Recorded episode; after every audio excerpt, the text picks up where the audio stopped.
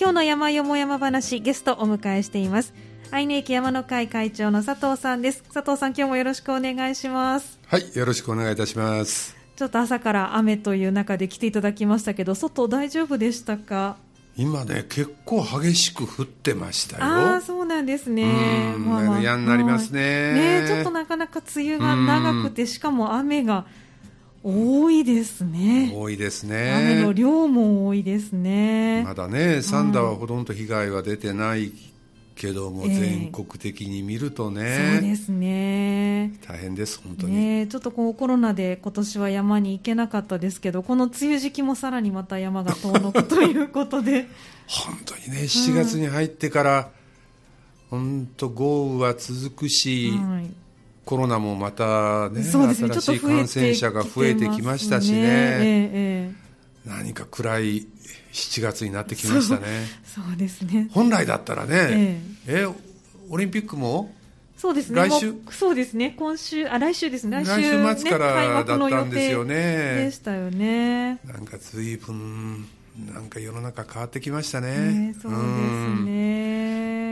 いやちょっとこういつもと違う年ということで山歩きもやっぱりちょっと変わってきているんですよね。やっぱりね、はい、いろいろ情報を探ってると、はい、あのー、長野県もね、えこのコロナ問題に加えてこの最近の豪雨災害がそうですね。ちょっと今、ね、岐阜長野ね、はい、上高地で、ね、観光客が足止めとかいう話も聞きますけれども。上高地もね、はい、あのー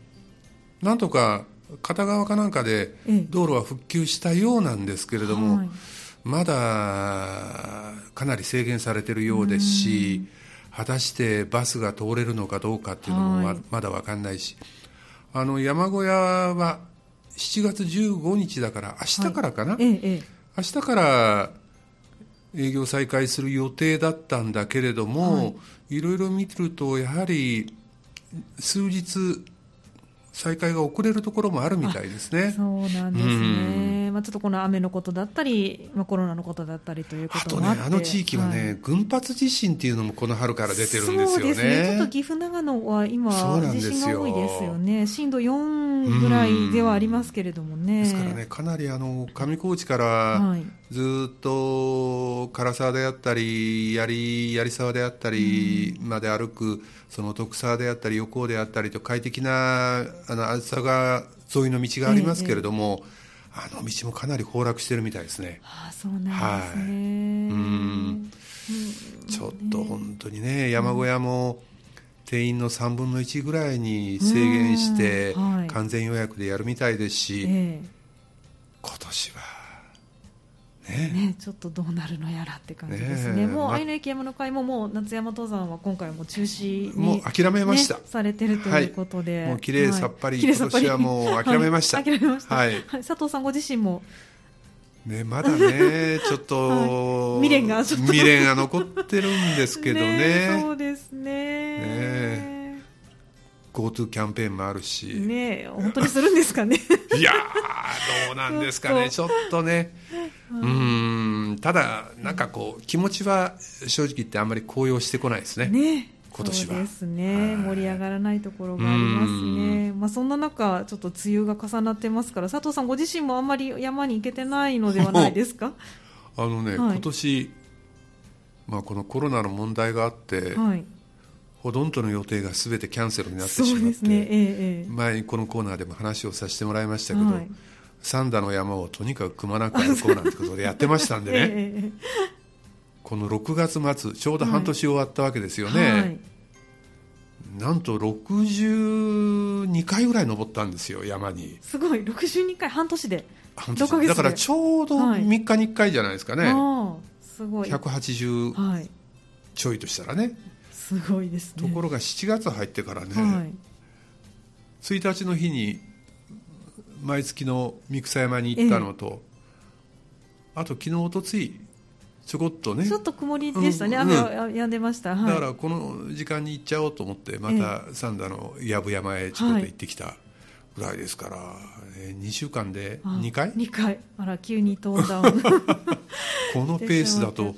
ね、7月34回ぐらいしか行けないんじゃないのかな、えー、そうですね、えー、いやちょっとなかなか予定がね組めない時期ではありますが、うん、今日はご紹介いただけるのが渚山という、ね、そうです。ねちょっと遠くの山なんですね、はい、そうです、はい、あの本当ね、えー、6月後半、はい、ようやく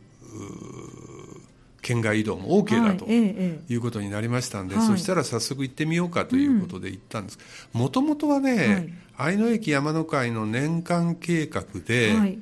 6月に渚山に行こうという計画を立ててたんですよね、ところがね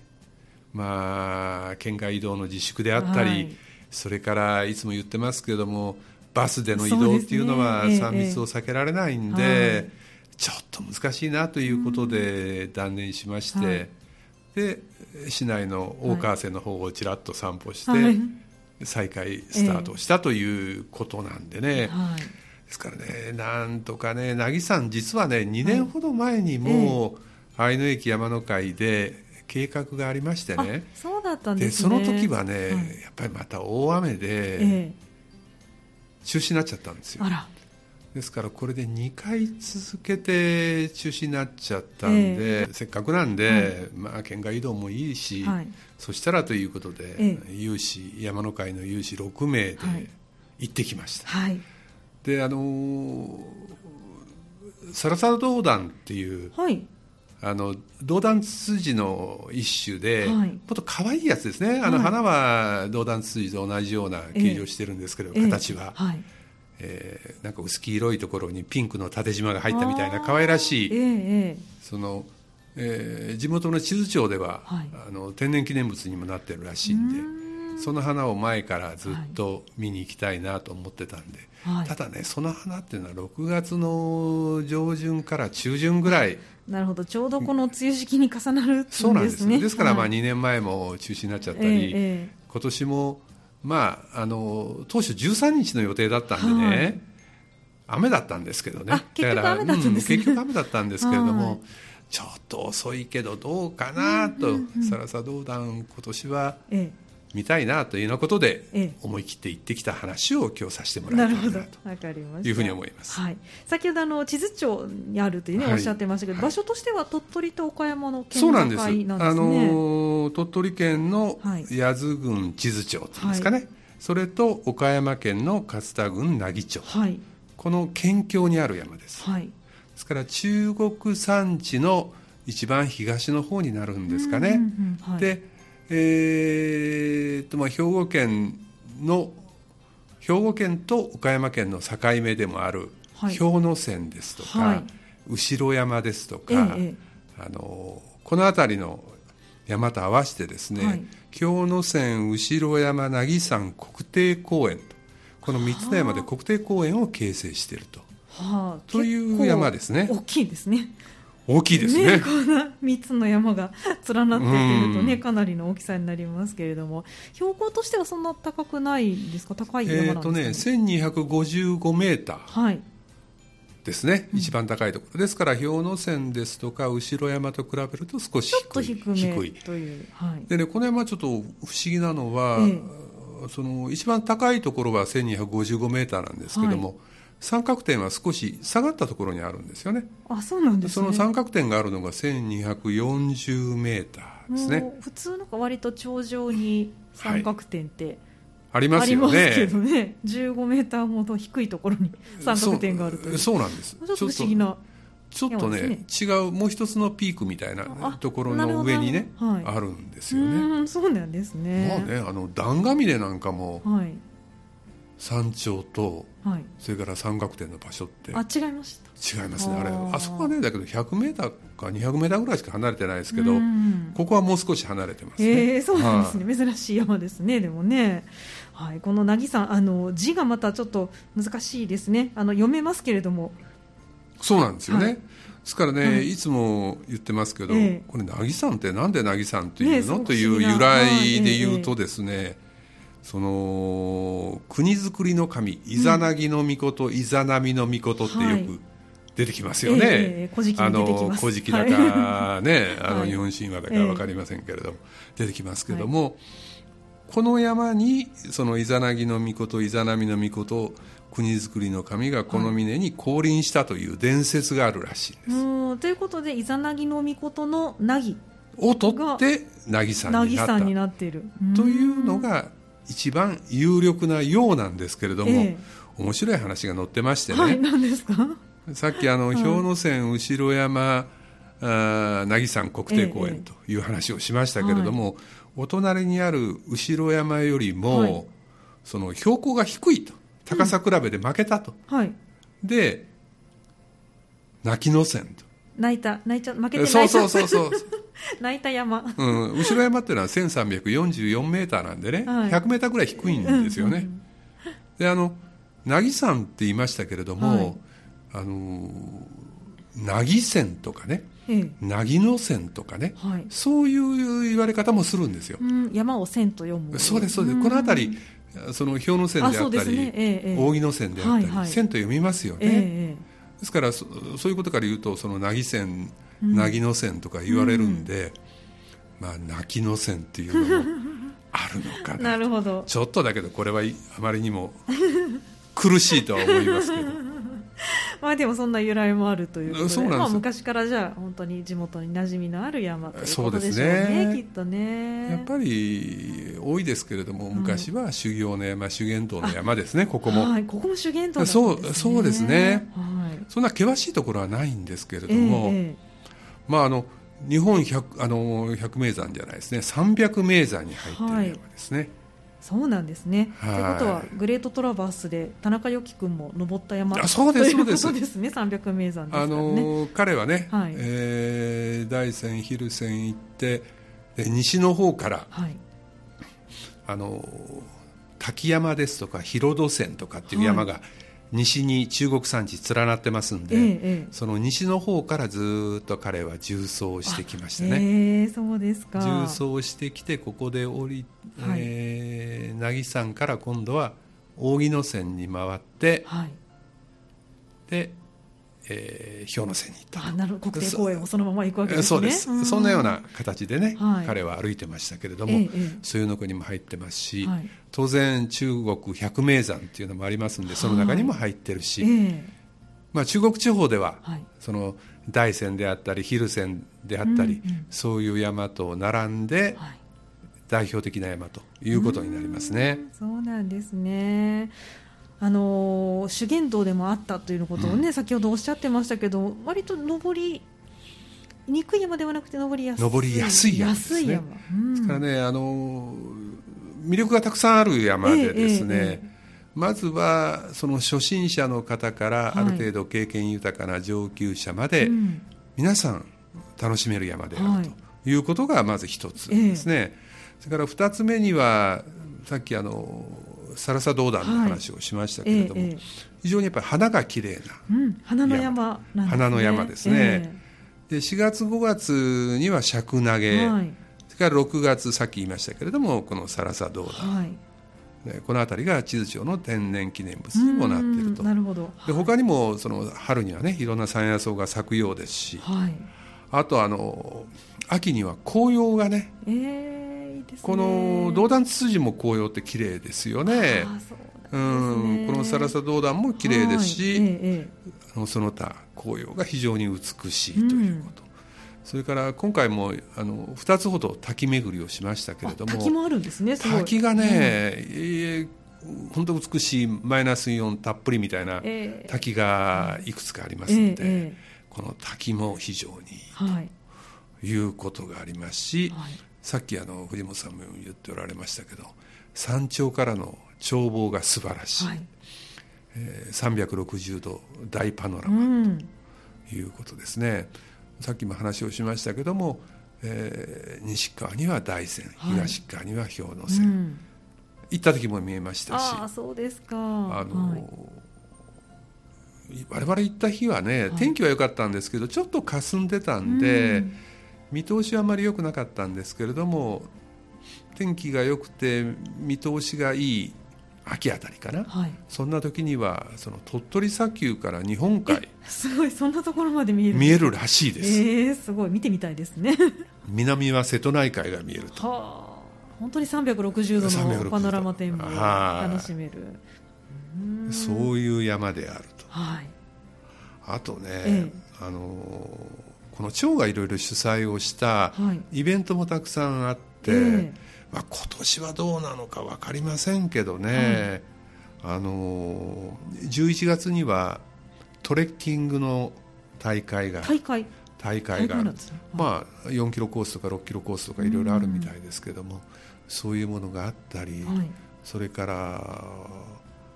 その初日の出ですね、うん、ご来光ですね。あいいですね。初日の出祭りなんていうのもあって、あの山頂ではいろいろ甘酒なんかの振る舞いがあったりですね。まあ、そういうふうなイベントもいろいろある、はい、あとそれから何といってもこの山とは直接つながらないけれども、近くにはいい温泉がいっぱいあるんですよね。そうですか、ね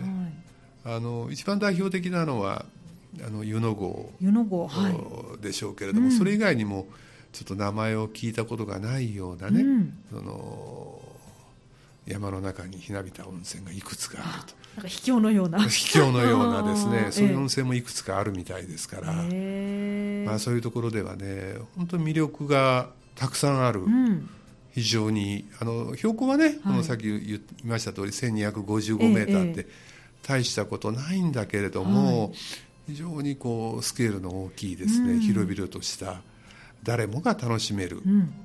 いい山だと。いうような魅力たっぷりの山だということですね、はい、佐藤さんがおすすめポイントもう全部網羅しているようなそうです。ねそんな山なんですね。はい。先ほどあのグレートトラバースで田中田中良樹君が重走をしたという話がありましたけど、うん、重走以外にも登山道というのは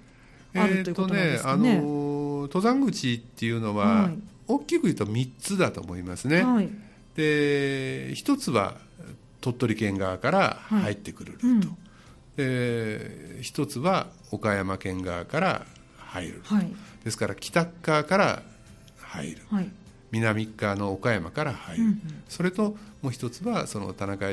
陽樹がグレートトラバースで歩いた西側の方から縦走してくるコース、はいうん、この3つですね、登山口が3つ。3つです、でそれぞれ鳥取県側からもコースとしてルートとしては周遊周回できるように2つのルートがあります、はい、で岡山県側からはあの中級コースが1つありましてです、ね、あそうですか、はい、えー、3つ3ルートあります、うん。はい、ABC なんてあの、えー、ナンバーがついてますけども、えー、ABC3 ルートがありますね、じゃあ合わせて5個ルートがあるということで本当じゃあ何回行ってもいろんなコースで楽しめそうなそうですね。あの、ね、本当にルートはいろいろたくさんあるし、ええ、四季それぞれにいろいろ楽しめる魅力があるし、と思いますね。はい、はい、さああの岡山と鳥取の間ということですからちょっと三田からはもしかしたら遠いかなという印象もあるんですが、それがね、意外と早いんですよ。意外と早いですか？えーとね、距離でいうと三田から120キロぐらい120キロ、かないですね、はい、しかって言えのか分かんないけど。あの中国道ですね、えー、中国道をひたすら西に走ってもらって、はい美作インター、はい、美作インターまでおそらく1時間ちょっと1時間10分から20分ぐらい神戸山田から入ってですね、はい、そんなもんじゃないかなと思いますけども、そこから北へ30分ぐらい、はい、まあ、北に登っていくと、はい、一般道が30分ぐらい。そうです。そこは結構短いですね、うん、短いです、うん、それにそんなあの山の中をですね、はい、細い道をぐるぐるぐるぐるそのポツンと一軒家を訪ねていくような道ではありませんので、はい、しっかりした道ですから、ええ、そんなあの疲れるような運転のところは何もないです、ですから、えーまあ、3だから2時間かからない1時間4 5 0分ぐらいで意外に近いですね。岡山県側の登山口。に行くということ、ね、鳥取県側になるとねちょっと、えあの行ってないですから分かんないですけどもうちょっとかかりますよね、はい、なるほどそうなんですね。じゃあ今回は岡山方面に行かれたという、ね、そうです。岡山県側の方から、はい、え南側の登山口から登ったということになりますね。ちょっと電車ではアクセスしづらい場所ですかねもしかしたら。電車はね ね、調べたんですけどね、えあのー、まず起点になるのが津山になるんですね、はい、岡山県の津山、はい、でその津山に行く方法っていうのは、ええ。ー、姫路から紀信線でこうずっと登っていくということと、それからもう一つは岡山まで行って岡山から津山線で登るという2つのルートがあるんですけども、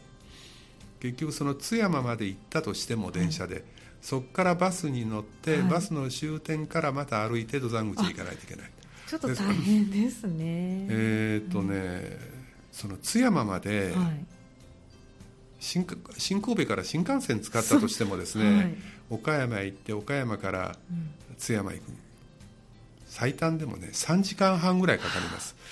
じゃあもうこれは完全に車一択 ですね、ですね。岡山、あの紀信線姫路ルートで行ったら、ね、5時間ぐらいかかります。そうなんですか。ですからねちょっとね、現実的ではないと思いますね。でも車だと本当2時間かか3度から2時間かからないということですから。かからないですし、はい、あの混むとこないですからね、うん、そうですね。あの時間は読めますね、はい、ええ時間は読めるんで、はい、本当に、えー、滋賀県行くとか奈良県行くとか、うん、あそうですね。それぐらいでイメージしていれば、うん、はい、それから思ったらね本当混雑もないしスムーズに行けていいと思いますね。わ、かりました。では1曲お送りしまして実際に歩かれたルート見どころも含めてお話しいただきたいと思います、はい、後半もよろしくお願いします、はい、よろしくお願いします